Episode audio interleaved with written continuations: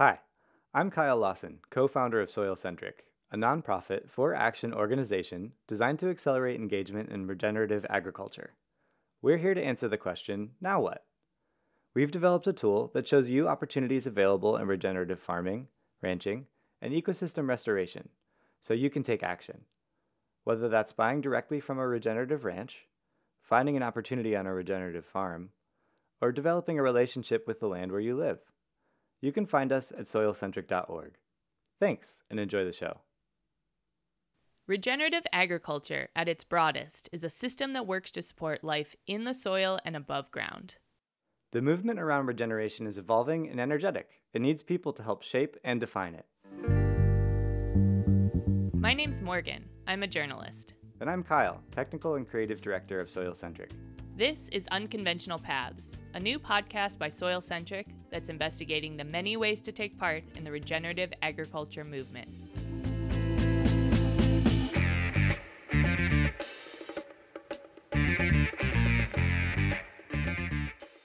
We're interviewing people about their journeys into agriculture, the opportunities they're discovering and forging, the problems they're navigating, and how they're growing a more inclusive movement.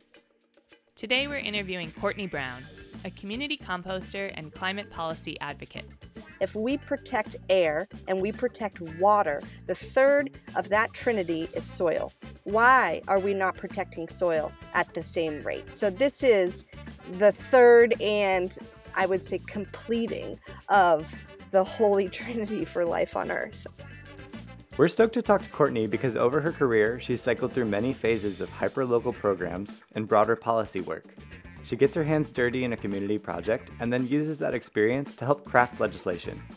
We talk with her about how food waste is actually an enormously undervalued resource for our community, the Sri Lankan composting system that made her fall in love with worms, and how every backyard can participate in mitigating climate change.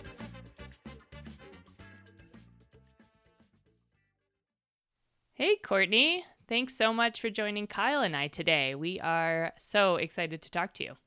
Hi, Morgan. Hi, Kyle. Thanks for having me. So, you actually own a business in the community composting industry. Can you tell us a little bit about Common Compost?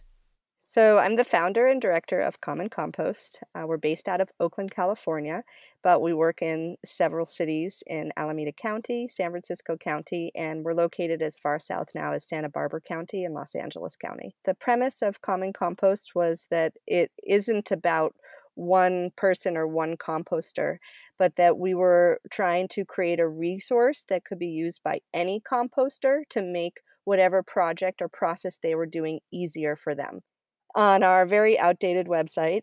It basically says we're a sustainable food service uh, resource recovery provider in the Bay Area. Um, but that was our original idea, which has metamorphosed many times over in the last five years. In that process of doing all of those pivots, um, we've kind of uh, come out as a front runner in uh, worm bin manufacturers, which was never my original intention. So, worm bins meaning bins for vermicomposting, which is the process of composting using worms.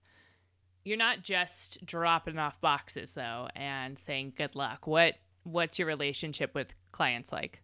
So, when we build a bin, we don't just build a bin, sell it, and ship it off. We actually deliver it to the site, we get it up and running, we train everybody on how to properly vermicompost, and then we provide them with the tools for continued education for anybody they engage with this bin as well as additional funding for further public education. So we mostly provide the worm bins in tandem with local foundations or local grant programs or uh, working directly with schools and school districts. So they have a much farther reach and um, deeper support than just a worm bin with a manual. So, in addition to owning a business, you also work in policy and uh, you're a policy advocate and you're helping to create policy. Um, you are an environmentalist. You're a maker? You're a maker. What are you most focused on right now? Right now, specifically, I feel that the task that I am being called to has a lot more to do with policy and advocacy as we shape the compost industry that we really want to see, um, both at the local level and at the larger scale, the state and at the federal level.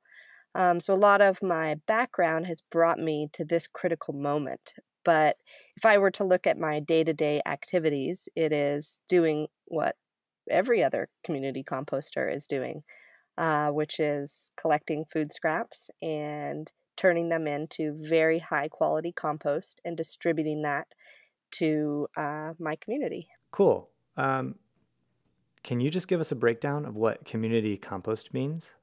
Community composting can range from anywhere between an individual doing it at home, most commonly referred to as backyard composting, or a more uh, community based organization uh, managing their own waste on site. So these are community centers, churches.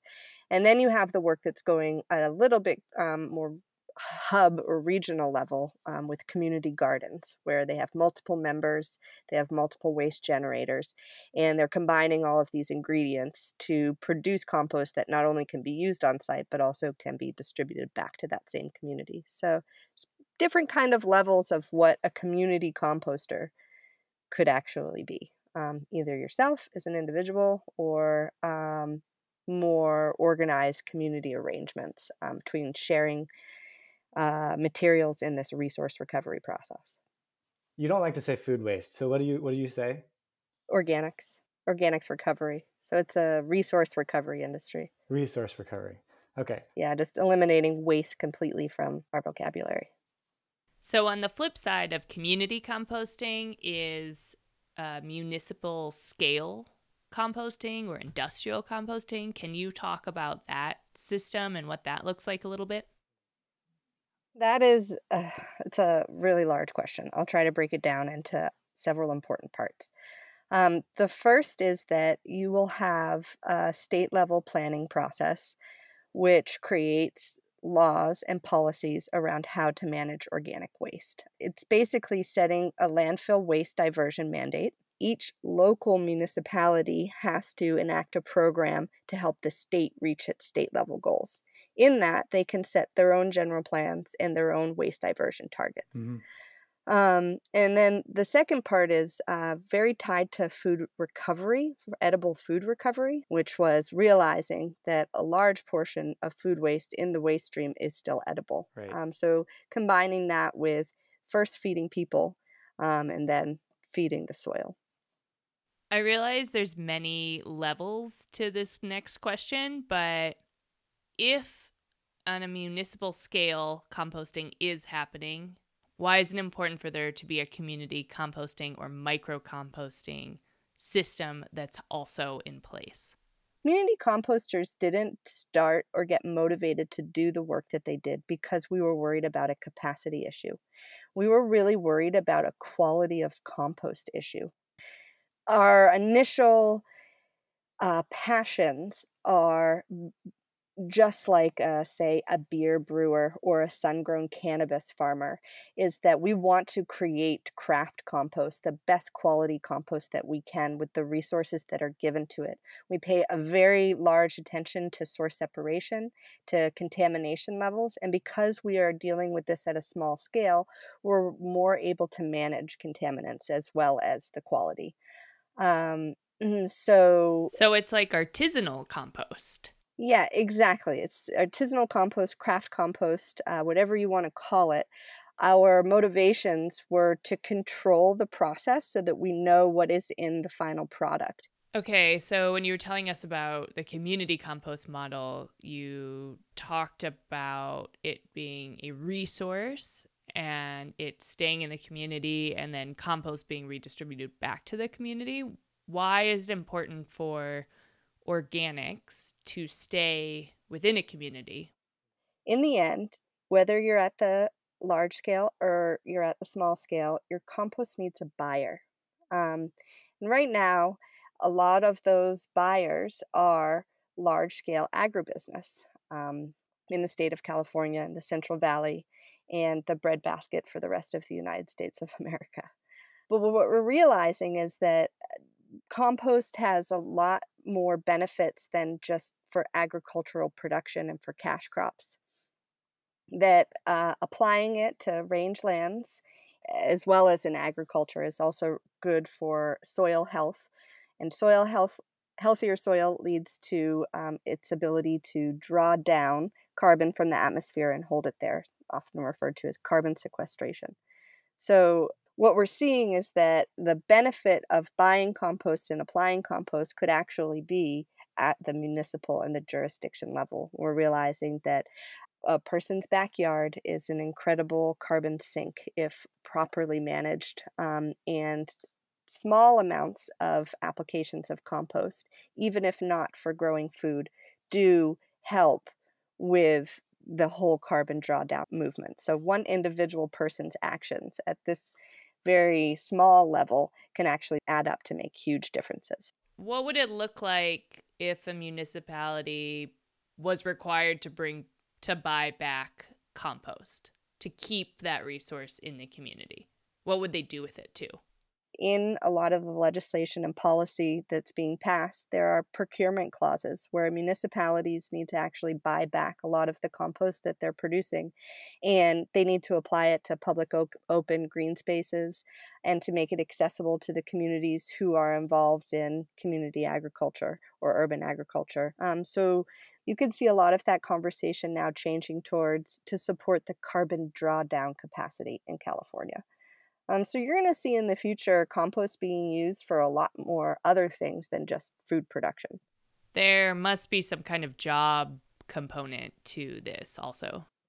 One of the benefits, um, which we have been able to communicate as community composters have become more well organized in the state of California, is that composting creates jobs. Um, and the more local you keep any business, the more local those jobs stay as well. Um, so composting locally creates local green jobs. Um, pretty simple equation.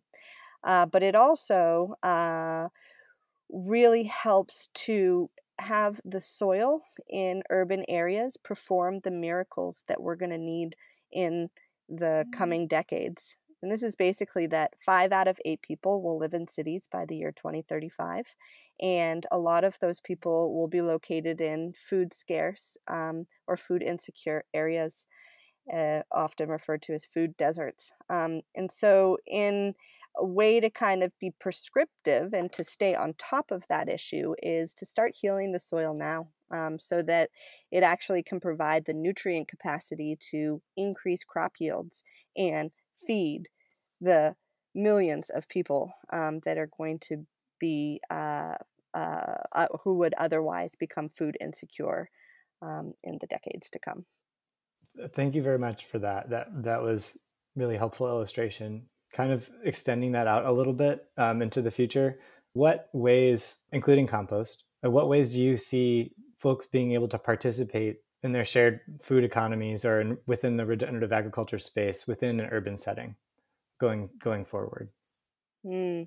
So that question actually would lead me back to land access more than it leads me back to compost or to healthy soil. There is a lot of incentive based policy programs coming out right now to help improve that imbalance. I think the uh, biggest barriers right now are in especially at the local level and in cities is uh, zoning ordinances um, which limit the type of activities you can do in a type of residential commercial or industrial zone. And then on top of that who has the resources to purchase the space needed to actually conduct activities that are attached to composting? Of course when people think about compost they think about odor smells flies rats um, but the truth of it is, if a well, if you have a well managed compost pile, it's going to smell as delicious as the forest floor. I uh, I can confirm that it does smell like the forest floor when you compost properly because I got to visit one of Courtney's amazing vermicomposters and uh, got to stick my head in it, and it is um, it was quite enjoyable.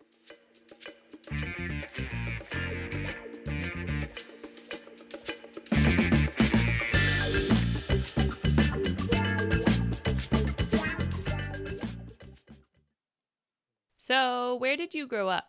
I grew up in Cumberland, Maine. which is a really small town north of Portland, and uh, was real kind of farm based life. Uh, we had chickens and goats and sheep and a big garden. So, farm, fresh, goat milk fed children. We had a, a large plot of land um, where we could go hiking and cross country skiing and camping. So, feel that my connection growing up in Maine um, with nature is more important to where I am today than mm-hmm. than per se that that, that was a um, self substance farm. I don't know how you would refer to it because um, it wasn't a it wasn't a commercial farm.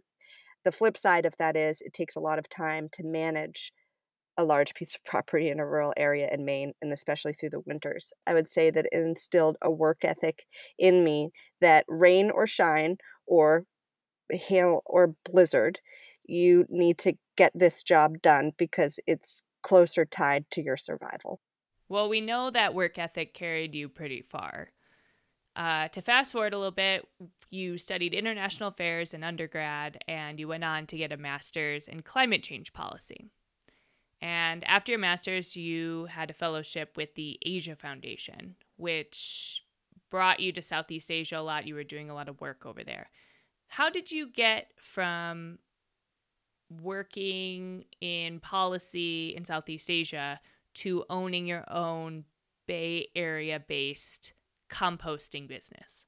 So that was a junior research associate fellowship position at the Asia Foundation in Washington, D.C and they were wanting to look at how women could be engaged as agents of change in the environmental movement and also in climate change adaptation programs better than they were currently doing. But that is really more than anything what's affected my current trajectory is the work that i did with that fellowship and just understanding how climate change policy affects climate change programming. So spending time with the asia foundation on the adaptation side of this made me realize there is a whole other important component, which is mitigation. And this is just really kind of the political pressure in this area is really gaining momentum. And I wanted to flip over to that.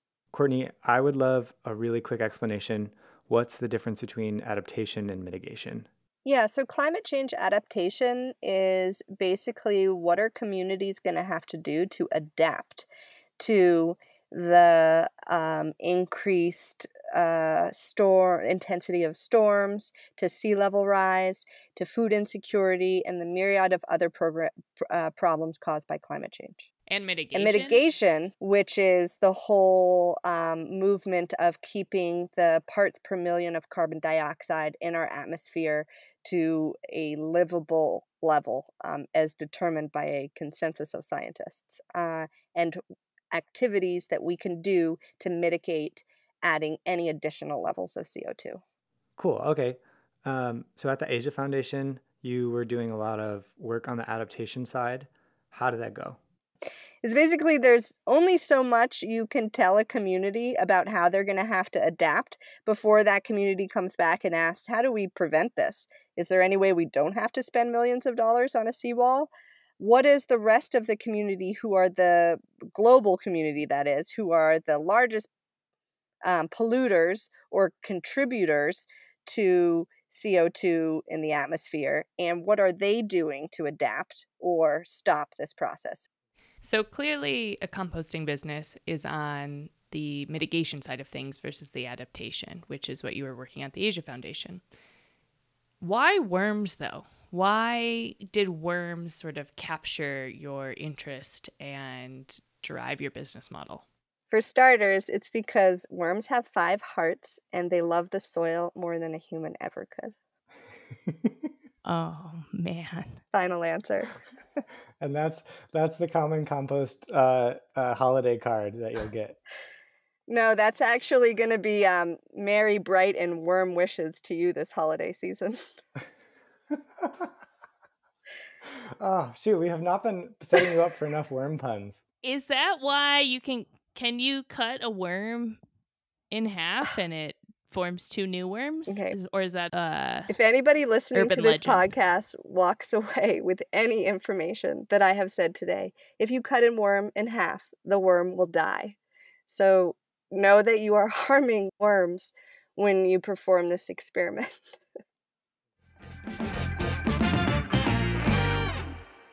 Morgan, we asked Courtney about why worms. We got some good stuff, but I don't think we really got through the whole answer.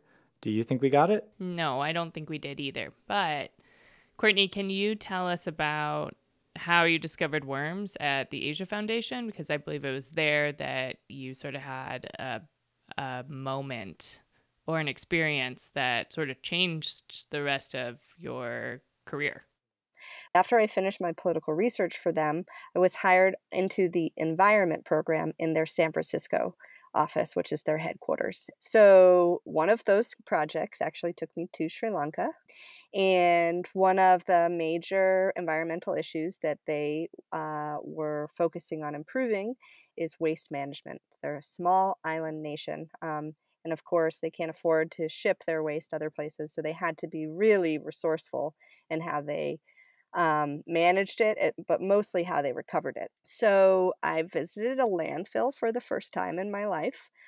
And then right next to the landfill, they had a large scale vermicompost operation. Cool. And had never even thought about composting with worms. So this is my first introduction to that. But we were really quickly told that this is for organic waste versus a landfill is for solid waste. And it wasn't for reasons that um, you would think in a developed world context. We do it because it's the right thing for the environment, because we have the finances to fund source separation and the facilities to do it.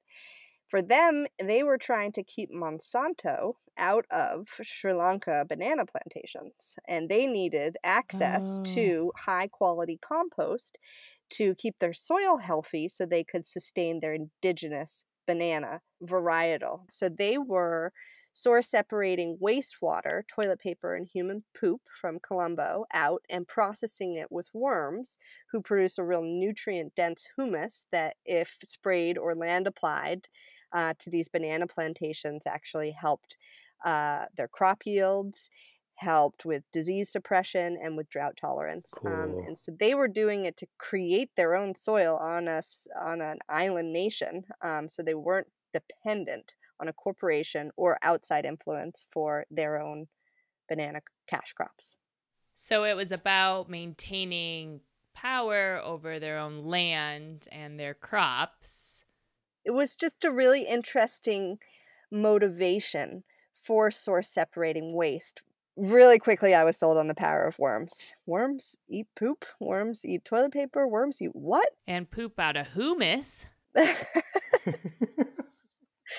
and uh, I was telling my roommate about how cool worms were, and I said I wanted to start composting at home with worms just to see how easy it was, if it was smelly or whatever. Would she be interested in experimenting with me? She was a real easy sell. Before long, we were up and running with a stackable Vermihut uh, bought off of Amazon, all plastic, and all of that is against um, I would say where I am mentally in worm composting now. But Okay, you had to start somewhere. yeah, that's the it's an accessible at home bin you can buy easily on the internet. How do you go from, yay, worms are cool, this is a fun thing I'm doing in my kitchen, to quitting your job and shifting your whole career focus to worms? Part of it is timing, um, and part of it is soul searching. The whole idea of common compost began with a heart to heart conversation with a family member sitting out on my back stairwell who was looking into my worm bin and was equally amazed at what was happening in there. And I said, So, what I've been really starting to look into is how I could bring this solution to scale in my own community. And one thing that I always kind of struggled with in the international development community was to spend a lot of my time, my resources outside of my country, outside of my own community. Mm-hmm. I was always asked the question, so what do you do for your own community? What do you do for your own community? And it was just really hard for me to answer anything, let alone honestly. So instead of it having be like a fun side project or a hobby, I uh, decided to participate in a global conference. It's called Living the New Economy. That was in um, t- uh, 2014. They held it in Oakland, California. So this is kind of think pioneers. Um, these are forward thinking Mm-hmm. Uh, uh, organizations, social enterprises, um, and investors, social impact investors that all come together and are looking for new innovative solutions. So, what I think is amazing is that you went into this conference with an idea that is actually improving an existing system. So, San Francisco, the Bay Area where you live, actually picks up compost already, but it's industrial sized, municipal sized compost system that isn't necessarily the most beneficial. Or you were saying this isn't the most beneficial way to deal with this resource.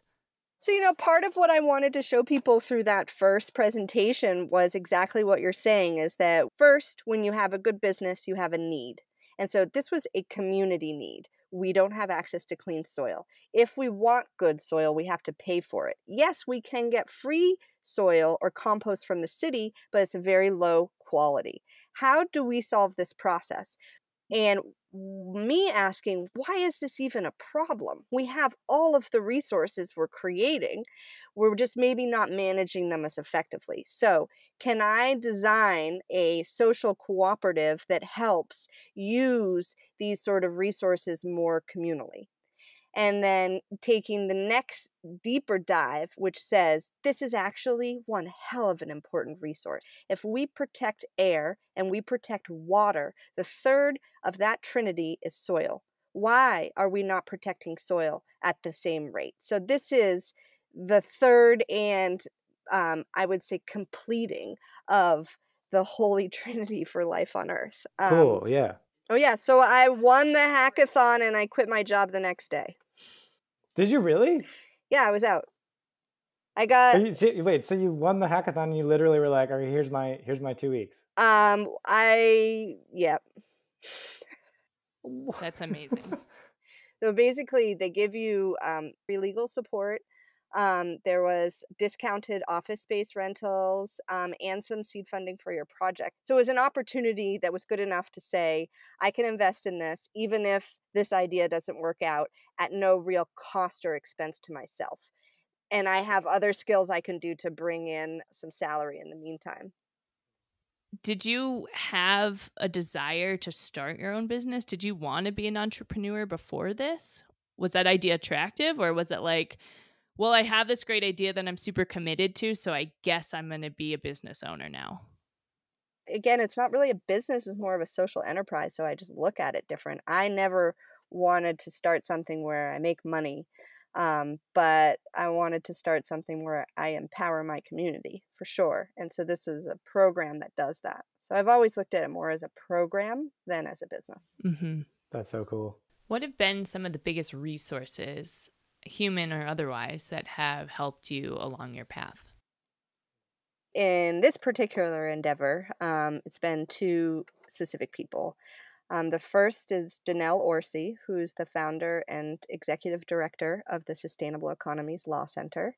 She was the attorney on duty at the hackathon that I sat and met with but she followed up with me and I followed up with her. So we got together and we created a, a soil policy team in Oakland. Um, so what turned into a mentorship actually turned into a colleague. Um, and uh, in 2018, I was hired by them, um, became on as a staff consultant uh, for compost policy and law.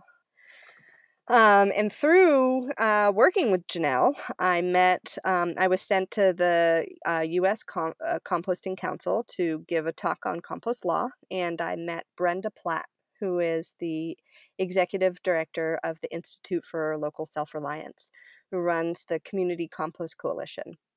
Brenda is a guru in all things compost, um, especially compost policy. She's been at this a lot longer, decades longer than I have. And so when we bring up an idea of something that we would like to push or an agenda that we'd like to explore in California, she's a real great sounding board for we tried that before, this is what happened. Or they weren't ready for it yet, maybe the policy window is now.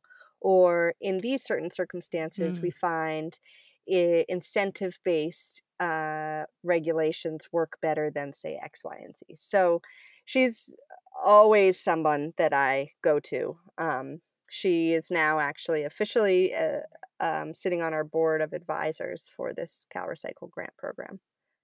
So you just mentioned the CalRecycle grant program, and that's happening in conjunction with the rollout of a state bill that's aimed to reduce methane emissions. And compost and composters are playing a big role in that.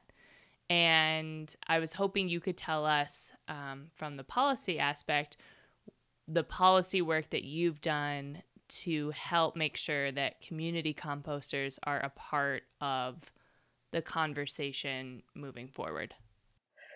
In January 2017, we formu- formulated an alliance of these independent actors specifically for political advocacy. And that was because the State Bill 1383 was uh, in the rulemaking phase, and CalRecycle was uh, California Department of Resources and Recovery, CalRecycle, was tasked with administering S- the law SB 1383. And in their regulations, they were not even looking at a small scale stakeholders as playing a part in this game. Mm. Um, so we were um, really just empowering local composters all around the state to have a voice and collectively to have an even louder voice. And you really saw the need for this collective bargaining power since on your own, as the owner of Common Compost, you kept running into legal barriers. Correct. Right? Correct. That's so cool. Okay, so that's boots on the ground experience of being like, this isn't working. We need to change policy, or we need to make sure that small scale producers are protected going forward so that other people aren't going to keep banging their heads against this. Yeah, I'm, a lot of the um, stakeholder feedback that we submitted to that process was done on behalf of the California Alliance for Community Composting. So it had the voices of 14 organizations that were actually working on the ground. So you are one of three co directors or co coordinators for the Cal Recycle grant program, which is helping this emissions reducing bill be implemented across the state of California. And through that grant, you're going to be looking for community composting projects to help support. What will be the qualifications to get support? We're basically going to run three rounds of a solicitation process beginning in mid September through the end of December 2020. And we're going to be looking for projects who are not established at all, just someone who could wake up tomorrow and say, I have a really good idea of starting a project in my community. So we have proposed 50 community composting sites will be built out under um, these funds, and we will support 23 part time paid positions for 24 months over the course of the grant program. And we will spend a significant amount of money on creating a training curriculum, providing a training program, and certifying these sites, and providing them with social entrepreneurship skills so that they can maintain these sites after the life of this project is over. What I think is really cool about your whole story is that you're asking society to reevaluate where it holds compost and what it how it values soil. And just through that, you're making us think about resources in a completely new way. Right. The whole thing is designed right now to be a race to the bottom. It's bigger, faster, cheaper. Um, and we are really looking at a natural resource here, which is contingent upon life on Earth. So we have to be a race to the top who can produce the best quality resource and not who can produce it at the cheapest cost. Um, so I think just to get to the industry to become a race to the top, um, we're going to need to not only diversify it, but really start to ask real questions about the f- true economic cost of running programs in a linear way like they are now.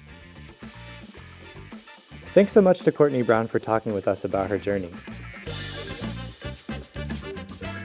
Check out the resources that help Courtney uncover her path to regeneration at soilcentric.org/guides. You can also learn about opportunities to get involved with composting or gardening in your area by going to soilcentric.org/explore regeneration.